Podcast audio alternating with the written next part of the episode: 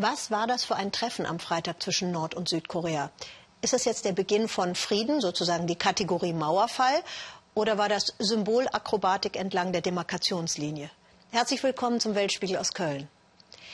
Heute wurde bekannt, dass Nordkoreas Machthaber Kim Jong-un bei dem Treffen am Freitag zugesagt habe, im Mai werde er sein Atomtestgelände tatsächlich schließen lassen. Klingt nach Weihnachten, 65 Jahre nach Ende des Krieges. Aber was für eine Strategie verfolgt Kim Jong-un, der international weitgehend isoliert ist? Philipp Wundersee. Er hält die Welt in Atem. Nordkoreas Machthaber Kim Jong-un. Er hatte immer wieder mit Atomwaffen gedroht. Jetzt gibt er sich versöhnlich. Das Treffen mit Südkorea mehr als nur Symbolpolitik? Ich hoffe aufrichtig, dass jeder Koreaner den Weg, den ich gegangen bin, auch gehen kann. Wir werden Frieden und Wohlstand haben, ohne Krieg fürchten zu müssen. Und jetzt will Nordkorea auch die Atomtestanlage im Nordosten des Landes schließen und unabhängige Experten ins Land lassen. Warum das Entgegenkommen? Nordkoreas atomare und militärische Fähigkeiten sind größer denn je. Das Land verfügt über Interkontinentalraketen. Fast ein Viertel des gesamten Staatshaushaltes steckt die Diktatur in ihre Armee. Aber mehr als 10 Millionen Nordkoreaner sind laut Vereinten Nationen unterernährt. Die Wirtschaft hat seit Jahren große Probleme. Und der Handel mit China ist wegen der Sanktionen stark eingebrochen. Und die USA? Noch vor wenigen Monaten hatte Trump Nordkorea Feuer und Zorn angedroht und Kim Jong-un als kleinen Raketenmann verhöhnt. Jetzt die diplomatische Wende.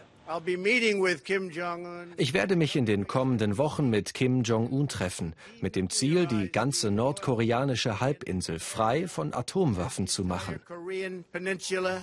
Anfang April, Treffen des damaligen CIA-Direktors und jetzigen Außenministers Mike Pompeo mit Kim Jong-un in Nordkorea. Auftakt ernsthafter Gespräche und ein Zeichen für eine Annäherung in einem Konflikt, der die Welt immer wieder beschäftigt. Das Treffen zwischen den beiden Staatschefs des geteilten Korea am Freitag war sozusagen das Gipfelchen. Denn eigentlich geht es um den Gipfel, die Begegnung zwischen zwei Rivalen, nämlich Trump und Kim. Ich bin jetzt verbunden mit meinem Kollegen Jan-Philipp Burgert in Washington. Unter welchem Erfolgsdruck steht Trump bei möglichen Verhandlungen mit Nordkorea? Unter sehr großem. Er hat sich gestern Abend bei einem Auftritt in Michigan schon als Friedensstifter feiern lassen. Tausende seiner Anhänger haben lautstark den Friedensnobelpreis für Trump gefordert. Und jetzt muss er auch liefern. Als Bauunternehmer hat er sich ja als großen Dealmaker gesehen. Als Präsident ist das nicht anders. Er möchte jetzt den politischen Deal seines Lebens abschließen. Allerdings ist das Risiko dabei, dass er Nordkorea gegenüber zu große Zugeständnisse macht weil er um jeden Preis ein Abkommen nach Hause bringen will. Seinen Vorgängern ist das ja nicht gelungen. Ähm, die USA hat ja bei dem Waffenstillstand vor 65, 65, Jahren mit unterschrieben. Deshalb ist das Land jetzt dabei, wenn Frieden geschlossen werden könnte. Aber was könnte denn Trump tatsächlich bieten, damit Kim auf Atomwaffen verzichtet? Ja, schon der Platz am Verhandlungstisch selbst ist eine Art Belohnung. Noch nie hat sich ein amerikanischer Präsident mit dem nordkoreanischen Machthaber getroffen. Und das wäre jetzt also eine enorme Aufwertung der Rolle Kim Jong-uns auf der Weltbühne. Konkret fordert Kim Jong-un wohl eine Sicherheitsgarantie für sein Regime. Also Trump müsste ihm versprechen, dass die USA keinen Regimewechsel anstreben. Und Kim Jong-un ist natürlich sehr daran interessiert, dass die Wirtschaftssanktionen gelockert werden. Denn Nordkorea steht wirtschaftlich am Abgrund. Man hört hier, dass es sogar dazu kommen könnte, dass die USA direkte Investitionen in Nordkorea anbieten. Der größte Preis, den Trump zahlen könnte, wäre ein Abzug der 32.000 amerikanischen Soldaten aus Südkorea. Das gilt zwar nicht als wahrscheinlich, aber Trump selbst hat diesen Punkt immer wieder ins Gespräch gebracht. Wie kommt diese Politik von Trump in den USA an? Ja, also die Hälfte der Amerikaner unterstützen laut Umfragen Trumps Koreakurs und sogar 70 Prozent der Amerikaner finden, dass es eine gute Idee ist, dass Trump sich mit Kim Jong-un trifft. Kurze Frage, kurze Antwort. Wann und wo wird dieser Gipfel zwischen Trump und Kim stattfinden? Hier in Washington heißt es immer wieder Ende Mai, Anfang Juni. Präsident Trump selbst sagt, zwei Länder kämen in Frage. Welche das sind, hat er nicht gesagt. Wir sind gespannt. Spannend. Danke, Jan Philipp Burgert nach Washington. Internationales Scheinwerferlicht, das fällt ja auf diesen äh, Konflikt auch, weil der US-Präsident selber dorthin verschärft blickt. Auf andere Konflikte fällt nicht mal das Licht einer Taschenlampe, wie zum Beispiel auf die Demokratische Republik Kongo. Vor 15 Jahren endete dort ein Krieg, formell. Aber was heißt das schon? Der UN-Generalsekretär, der nennt diese humanitäre Krise im Kongo eine der schwersten der Welt. In der Demokratischen Republik Kongo leben knapp 80 Millionen Menschen. Das Land ist zwar richtig reich an Bodenschätzen mit Kupfer, Koltan, Gold und Diamanten, aber die meisten Menschen sind arm. Nach Schätzungen müssen viele mit weniger als zwei Dollar pro Tag auskommen. Politisch steckt das Land in einer schweren Krise. Vor allem im Nordosten prägt Gewalt den Alltag. Hunderttausende sind auf der Flucht vor bewaffneten Banden. Und der Staat, wo ist der? Unsere Korrespondentin Sabine Boland hat sich im Osten des Kongo auf die Suche nach dem Staat gemacht. Das hier ist so etwas wie die A1, allerdings in der Demokratischen Republik Kongo. Die Hauptverkehrsader verbindet wichtige Städte im Osten des Landes. Der Priester Justin Kunzi und die Anwältin Florence Furaha holpern fast wöchentlich hier lang. Es ist eine Wunderegion zerfetzt durch mehr als 20 Jahre Krieg und Staatsversagen. Der Grund sind wertvolle Rohstoffe. Mehr als 600 Minen gibt es allein in der Provinz Südkivu.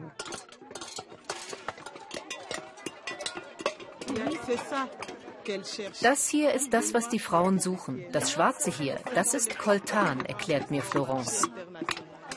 Der Rohstoff, ohne den unsere Smartphones nicht funktionieren würden es wird weltweit viel Geld mit Koltan gemacht, doch die Menschen, die es fördern, haben kaum etwas davon. Ich bin hier geboren. Seit 50 Jahren wird in den Minen auf dieselbe Weise gearbeitet. Es gibt kein Krankenhaus, keine Schule, keine Straße. Das ist doch nicht normal. Alle, die hier arbeiten, waren Opfer des blutigen Krieges um die Bodenschätze. Die Männer haben als Rebellen gekämpft, sind aber kriegsmüde zurückgekehrt.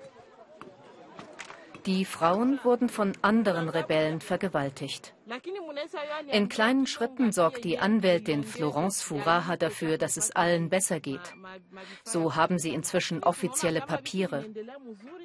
Und mit neuen Werkzeugen können die Frauen effizienter arbeiten und mehr verdienen. Die Regierung hilft niemandem und ist nicht in der Lage, den Krieg zu beenden. Es ist so, als ob man die Menschlichkeit in unseren Politikern betäubt hätte. Sie öffnen ihre Augen nicht in Richtung der kleinen Leute.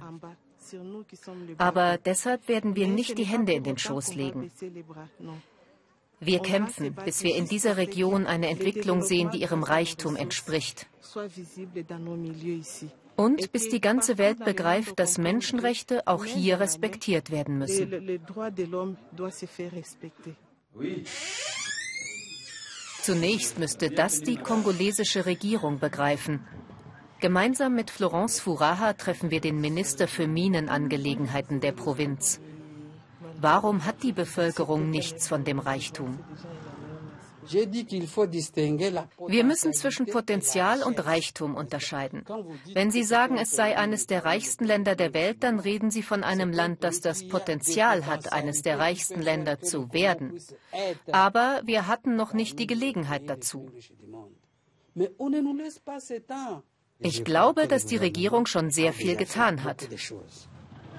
Was genau sagt er nicht? In dem kleinen Dorf Caniola ist die Infrastruktur gleich null. Auch hier sind die katholische Kommission für Gerechtigkeit und Frieden mit Père Justin und seinen Mitarbeitern die einzigen, die sich für die Menschen einsetzen.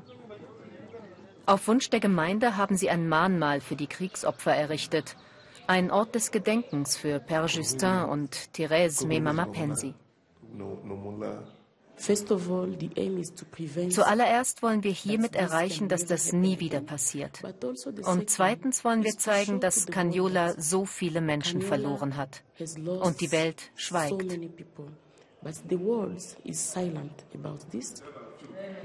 Es gibt unzählige Caniolas im Ostkongo. Die katholische Kirche hat in vielen Regionen praktisch die Funktion des Staates übernommen. Zuletzt haben sich viele Priester auch politisch geäußert. Wenn man für das Volk spricht, heißt es, man gehört zur Opposition. Wenn man schweigt, heißt es, man ist von der Regierung gekauft worden. Was soll die Kirche tun? Wir wollen eigentlich neutral sein, weder auf Seiten der Regierung noch auf der der Opposition. Wir sind für das Volk da.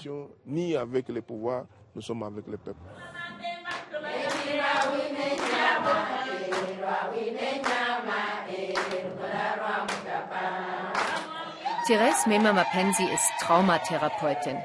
Sie kümmert sich um Frauen, die jahrelang nach Massenvergewaltigungen im Krieg geschwiegen haben.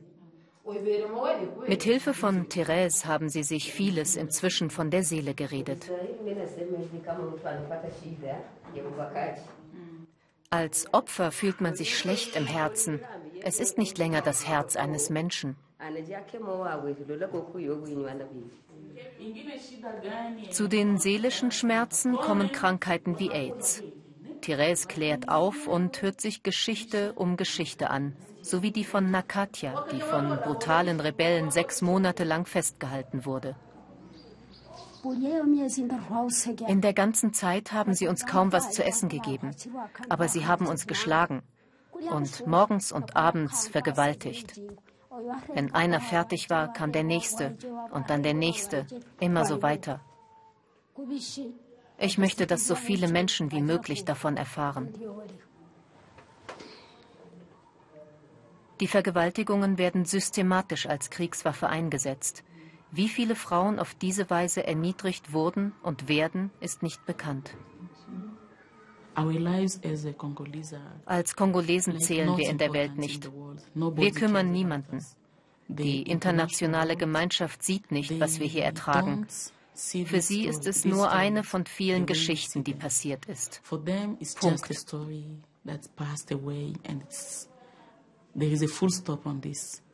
Das Leben geht einfach so weiter, aber für uns bleibt es ein Problem.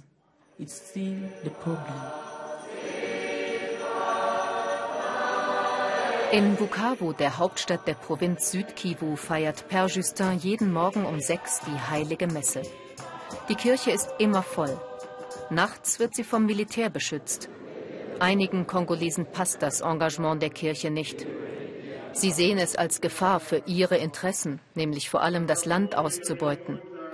Père Justin wird wegen seines Einsatzes bedroht, wie auch andere katholische Priester. Leider haben wir uns daran gewöhnt. Leider. Aber ich kann Ihnen sagen, wir sind alle traumatisiert. Es gibt Nächte, in denen ich nicht schlafen kann. Aber wir machen unsere Arbeit um des Evangeliums willen.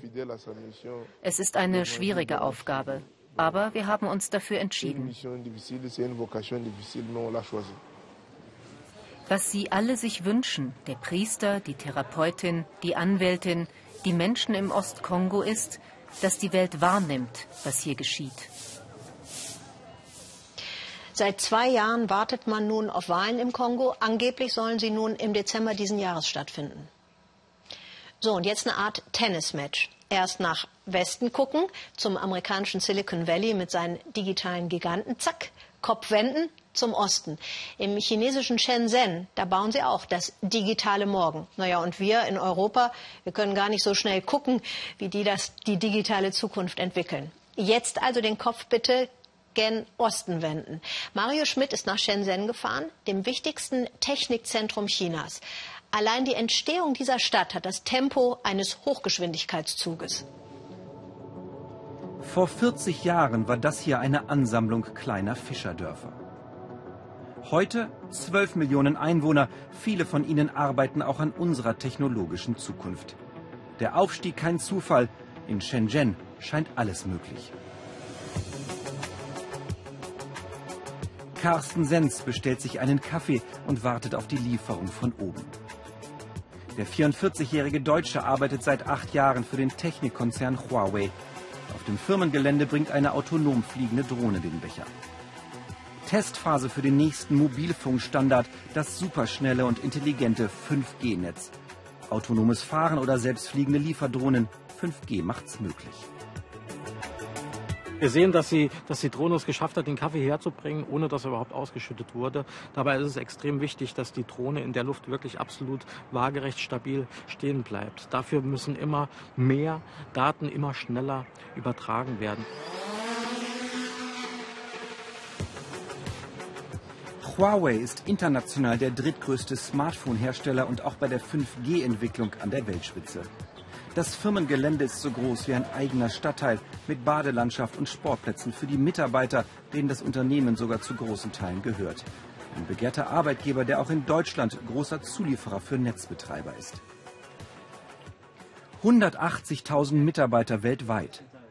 Fast die Hälfte davon ist nach Unternehmensangaben in irgendeiner Form an Forschung und Entwicklung beteiligt. Für Carsten Sens ist es keine Überraschung, dass ausgerechnet Firmen aus Shenzhen bei vielen Zukunftstechnologien eine führende Rolle spielen. Die Herangehensweise ist sicherlich eine unterschiedliche. Während man in Deutschland sein gesamtes Business und auch seine Produkte sehr viel äh, langfristiger plant, ähm, ist es in China und auch und vor allem in Shenzhen eher so, dass es darum geht, Dinge umzusetzen, zu machen. Also hier sitzen eher die Macher. Auch bei der vernetzten Stadt ist Shenzhen weit fortgeschritten. Beispiele aus dem Huawei Firmenshowroom. Mülltonnen, die melden, wenn sie voll sind. Und ein Kontrollraum für die Stadt, wo alle Daten, etwa von der Feuerwehr bis zur Zahl der freien Krankenwagen, zusammenlaufen und künstliche Intelligenz hilft, den Verkehr effizienter zu lenken. Hier wird an einem anderen Zukunftsbereich gearbeitet. Zu den Machern in Shenzhen gehört auch James Joe. Er hat eine Roboterfirma gegründet, 1000 Mitarbeiter. Die Erfolgsmodelle noch viel Spielerei. Sie tanzen, haben Kommunikationsprogramme oder sind zum selberbauen. Doch auch in Unternehmen ziehen seine Roboter ein. Dieser gibt Auskunft und weist in mehreren chinesischen Kaufhäusern schon Kunden den Weg. Auch für James Joe ist die Mentalität von Shenzhen ein Grund für den Erfolg. Lassen Sie mich ein Beispiel geben. Wenn wir ein Modell entwickeln, sagen wir in den USA, im Silicon Valley oder anderswo, etwa in Peking, kann das ziemlich lange dauern. Wir brauchen dort vielleicht drei bis vier Monate. Aber in Shenzhen können wir es in eineinhalb bis zwei Monaten schaffen. Roboter müssen noch lernen, besser zu gehen. Doch in drei bis fünf Jahren, so die Vision des Firmengründers, sollen sie mit in unsere Wohnung einziehen, den Kaffee bringen, alte Menschen unterstützen und Spielgefährten für Kinder sein. Die Angestellten verbindet eine Leidenschaft für Neues. Viele arbeiten von morgens neun oft bis Mitternacht. Den Firmen stehen außerdem Förderungen zur Verfügung. Stadt und Staat unterstützen großzügig Innovationen für Chinas Aufstieg zur Hightech-Weltmacht. Als sich China vor 40 Jahren öffnete, wurde Shenzhen eine Sonderwirtschaftszone, die Menschen anlockte mit Unternehmergeist. Bis heute zieht sie junge Talente an, die hier ihre Träume verwirklichen wollen. Das Umfeld dafür ist einzigartig. Das Viertel Huaqiangbei ist berühmt für seine riesigen Märkte, in denen es jedes Zubehör gibt, was Unternehmen oder Tüftler brauchen, um Prototypen für ein neues Produkt zu bauen. Um die Entwicklungen zu beschleunigen, wurden zahlreiche solcher Werkstätten gegründet. Wenn du mit einer Idee herkommst und sie in einen funktionierenden Prototypen umwandeln möchtest, können wir mit dir besprechen, was soll dein nächster Schritt sein. Möchtest du viele davon herstellen? Dann können wir dich mit der Zulieferkette zusammenbringen, um die unterschiedlichen Teile ausfindig zu machen. Und wir helfen dir, von dem einen Produkt vielleicht tausend oder eine Million herzustellen. Wer hier mit einer Idee aufgenommen wird, zahlt nicht einmal 100 Euro Monatsbeitrag und kann dafür viele teure Maschinen nutzen. Die Entwickler werden beraten, mit Investoren oder Marketing-Experten zusammengebracht. Die Betreiber solcher Macherzentren sichern sich dann zum Beispiel einige Prozent an den neu entstandenen Start-ups. Auch hier bemüht man sich um den Ingenieursnachwuchs. An über 100 Universitäten, vor allem in China, bereiten sich gerade Teams auf ein Turnier vor. Roboter kämpfen gegeneinander mit kleinen Kugeln, die Sensoren treffen müssen. Sie wurden von Studenten gebaut, die sie wie bei einem Videospiel am Computer lenken. Einige Roboter schießen auch schon ohne Fernsteuerung, ausgestattet mit künstlicher Intelligenz. Eine der erfolgreichsten Firmen Shenzhens will mit dem Wettbewerb die Roboterbegeisterung bei Studenten fördern. Eigentlich ist die Firma DJI Weltmarktführer bei Drohnen für den Privatgebrauch und produziert zunehmend auch für Unternehmen und die Landwirtschaft. Die neueste lässt sich mit Armbewegungen steuern. 12.000 Mitarbeiter, das Durchschnittsalter ist 27. Auch hier sieht man sich längst auf Augenhöhe mit dem Silicon Valley. Aus beiden Orten kommen großartige Innovationen. Meine persönliche Erfahrung in Shenzhen ist, dass das Tempo, in dem Dinge hier passieren, wirklich schnell ist. Ich denke, hier gibt es die Mentalität, lass es uns versuchen. Was, wenn es klappt und wofür können wir es noch nutzen? Während in anderen Ländern Gesichtserkennung, künstliche Intelligenz oder Roboter auch mit Skepsis betrachtet werden, kann es in Shenzhen gar nicht schnell genug vorangehen auf dem Weg in die Zukunft, zur nächsten großen Erfindung. China ist also Hightech, aber auch Low-Tech, alles in einem Land. Daniel Satra ging in Hongkong auf den Friedhof. Auf Friedhöfen kriegt man nämlich ziemlich viel über andere Kulturen mit. Und er blieb einigermaßen verwundert vor einem Feuer stehen. Sie schmeißen es nicht zum Fenster raus, sie verbrennen es. Geldbündel, Goldstücke und sogar schicke Hemden. Alles, was lieb und teuer ist. Die Frage ist, warum verbrennen Chinesen bündelweise Geld, Schmuck, Kleidung oder edel bedrucktes Papier mit alten Münzen? Chinas Friedhöfe unter Feuer. Doch damit nicht genug. Wir finden noch mehr Zündstoff. iPhones leicht entflammbar. Sehen echt aus, sind aber aus Papier.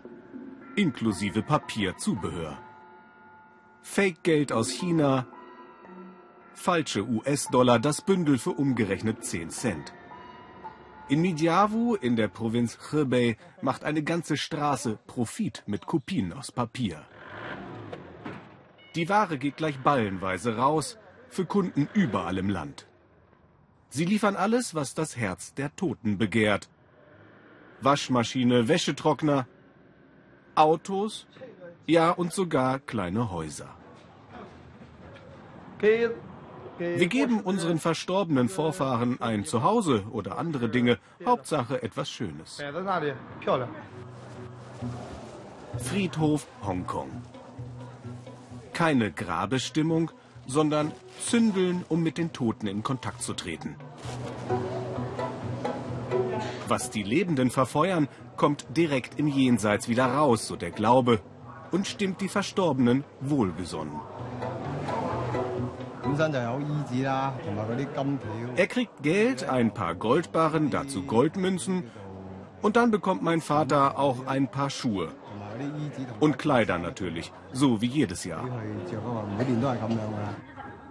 Aller Orten in China dasselbe Ritual, nur zufriedene Verstorbene sorgen auf Erden für ein gutes Leben. Aber warum Papier-iPhones? Die Welt der Menschen ist modern, die Welt der Toten sollte sich anpassen. Die Gesellschaft macht schließlich Fortschritte, also sollte sich auch die Totenwelt fortentwickeln. Deshalb verbrennen sie all diese Dinge. Zum Glück nur aus Papier. Wir haben in dieser Woche den französischen Präsidenten Macron als Staatsmann von Weltklasse und als Botschafter der europäischen Idee erlebt bei seinem Besuch in Washington. Das ist der Blick von außen. Von innen, sagt Sabine Rau, stellt sich der Blick auf den Präsidenten etwas anders dar. Er hat womöglich ein größeres Problem mit Korsika. Dort wollen nämlich immer mehr, vor allem junge Menschen, die Unabhängigkeit von Frankreich. Und der Präsident sagt klipp und klar, no. Klingt nach Konflikt. 170 Kilometer Felsen im Mittelmeer. Wild, ungestüm, anarchisch. So wie Jean. Er ist 25, Korse und Nationalist. Die Festung ist natürlich ein historischer Ort und außerdem sieht man von hier aus ganz gut, was in den letzten Jahren alles entstanden ist. Der Campus und die Universität, wo die Eliten von morgen ausgebildet werden. Und Jean gehört dazu. Das hier ist sein Platz, seine Zukunft. Von Macron hatte er sich mehr versprochen. Autonomie, Steuerhoheit für die Insel, doch Paris ist weit entfernt von solchen Zugeständnissen und die Verbitterung hier groß.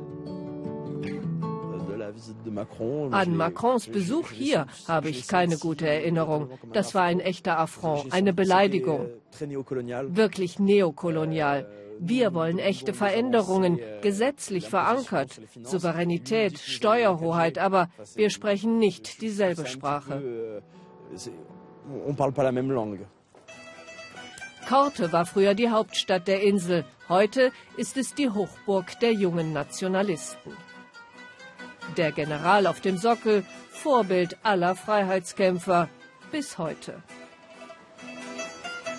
Frankreich raus, Unabhängigkeit fordern die Graffitis.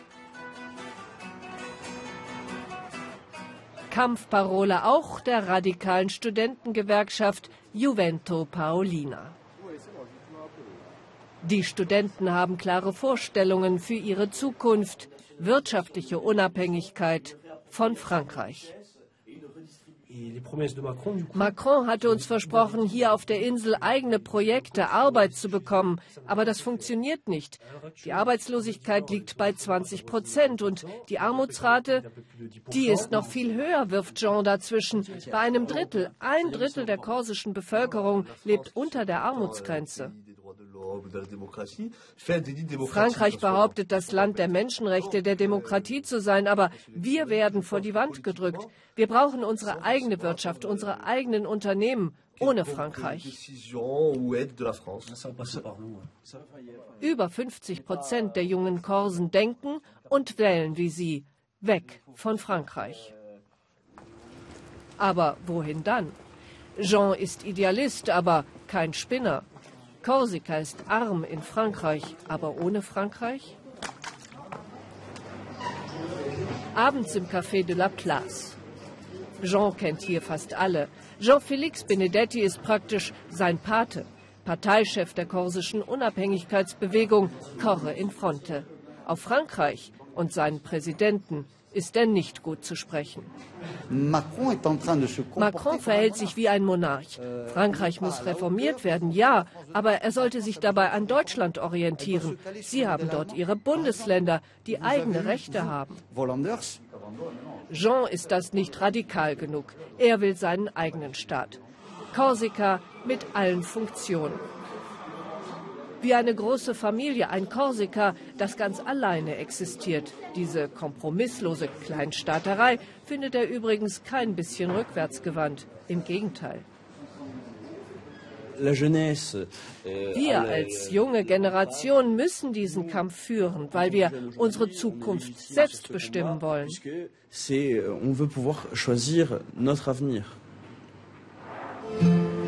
Erobert, besetzt, unterdrückt und einmal sogar verkauft. Die Insel hat alles erlebt. Das Ziel vieler Korsen heute Europa.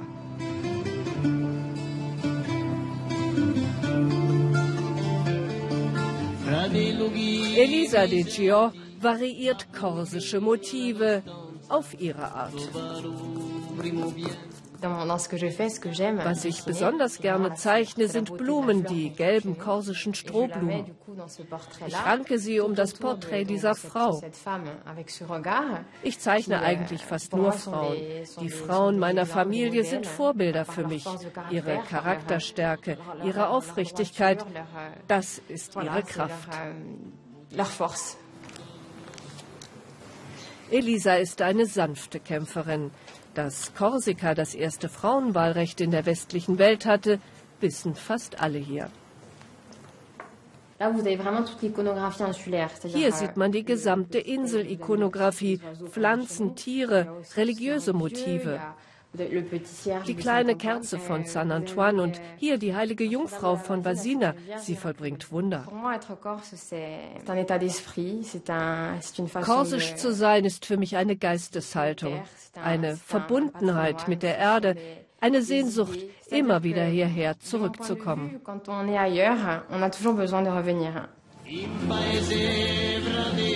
Am Ende wirft sie noch einen neuen Entwurf an die Wand. Ihre korsische Kollektion ist nicht nur auf der Insel gefragt. Ihre Schwestern, Mutter und Cousinen sind stolz auf Elisas Arbeit.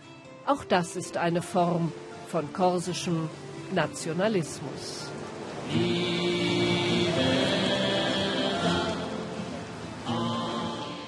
Wissen Sie, manchmal, da hören wir von kleinen Geschichten, in denen geht es zum Beispiel nur um eine Körperbewegung. Aber wir ahnen, diese Bewegung die bedeutet in dieser Welt etwas Unerhörtes. Jetzt kommt sowas, und zwar auf Sansibar.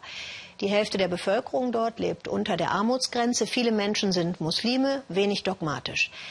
Sansibar ist eine Inselgruppe, 40 Kilometer vor der Küste Tansanias. Wasser ist hier wichtig und genau um Wasser geht es auch in dieser kleinen, unglaublich großen Geschichte von Caroline Hoffmann.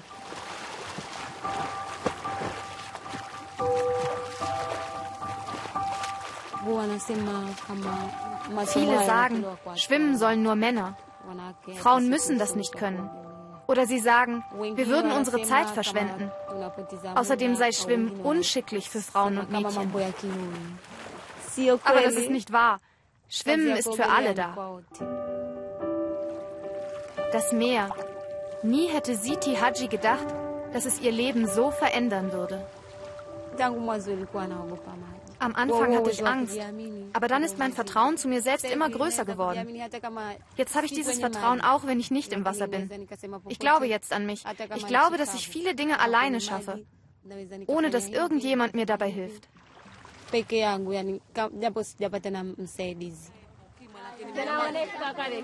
Die Mädchen sind schon ganz ungeduldig. Jedes will den eigenen Namen zuerst auf der Liste finden.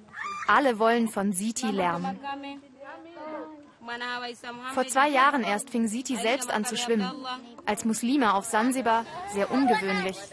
Das Panje-Projekt, für das die 25-Jährige jetzt selbst arbeitet, bietet Jungen, aber auch Mädchen Unterricht an. Denn sie alle leben zwar auf einer Insel, schwimmen können viele aber nicht.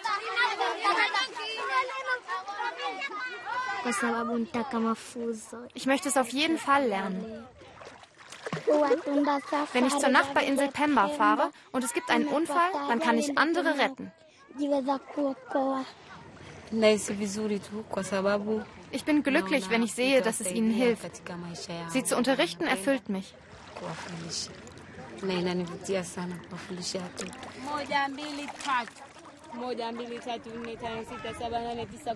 Zuerst müssen sie ein Gefühl für das Wasser bekommen, sagt Siti.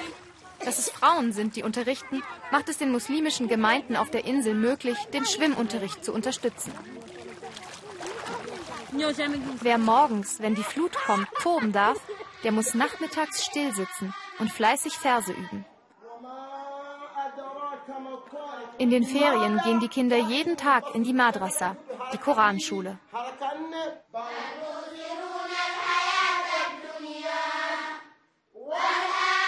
Auch der Koranlehrer unterstützt die Mädchen in ihrem Wunsch, schwimmen zu lernen. Denn er hat selbst erlebt, wie gefährlich das Meer sein kann. Eines Tages sank das Schiff und wir Lehrer kamen in Schwierigkeiten. Wir konnten schwimmen, aber viele Kinder nicht und sie ertranken. So etwas dürfe nie wieder passieren. Wer am und mit dem Wasser lebt, der müsse schwimmen können, meint Ali Haji. Ganz gleich, ob Mädchen oder Junge. Außerdem mache das Schwimmen die Kinder viel gesünder. Und plötzlich sei seine Koranschule besonders beliebt. Die Kinder kommen jetzt viel lieber zu unserer Koranschule. Nur wer den Unterricht besucht, darf auch schwimmen lernen. Die Kinder sind begeistert. Schließlich ist das Meer die Quelle unseres Lebens. Auch Siti lebt traditionell. Wenn sie auf der Insel unterwegs ist, durch die Straßen läuft oder mit dem Bus fährt, greift sie zum Hijab. Irgendwann möchte sie heiraten, eine Familie haben. Aber erstmal will Siti selbstständig sein und arbeiten. Auch wenn sie ihr eigenes Geld verdient, lebt Siti noch immer im Haus ihrer Eltern. So ist es üblich in ihrer Gemeinde auf Sansibar, bis sie eine eigene Familie hat. Siti hatte Glück. Ihre Eltern waren zwar überrascht über ihren Wunsch, schwimmen zu lernen, Doch sie haben ihre Tochter unterstützt, trotz einiger Skepsis im Dorf. Das Leben geht vorwärts und verändert sich. Früher wäre es nicht möglich gewesen. Aber die Lebensumstände ändern sich. Sicher, manche Dinge muss man ablehnen. Aber es gibt auch Veränderungen, die man gut finden kann. Die Familie ist stolz. Siti verdient Geld und kann so ihre Eltern unterstützen.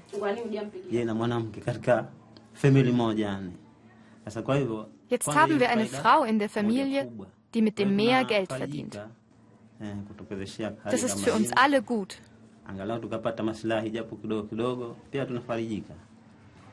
Arbeiten, sich selbst etwas zutrauen, das wünscht sich Siti auch für ihre Schülerin.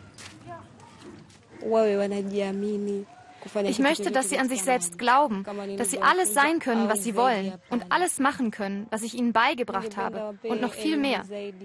Ich möchte, dass sie noch besser werden im Schwimmen oder in etwas anderem, das es ihnen ermöglicht, eine Arbeit zu bekommen. Und manchmal nimmt sie sich Zeit für sich ganz allein, natürlich im Meer. Die Kritik, dass auch Mädchen schwimmen dürfen, ist seltener geworden. Und Siti nimmt sie mit Gelassenheit. Kleine, ganz große Geschichte. Sie wissen ja, wir lauern auf Ihr Feedback auf unsere Sendung, gerne über Facebook oder Instagram. Da können Sie übrigens auch viele Filme, spannende Filme aus der Welt der ARD-Korrespondenten sehen.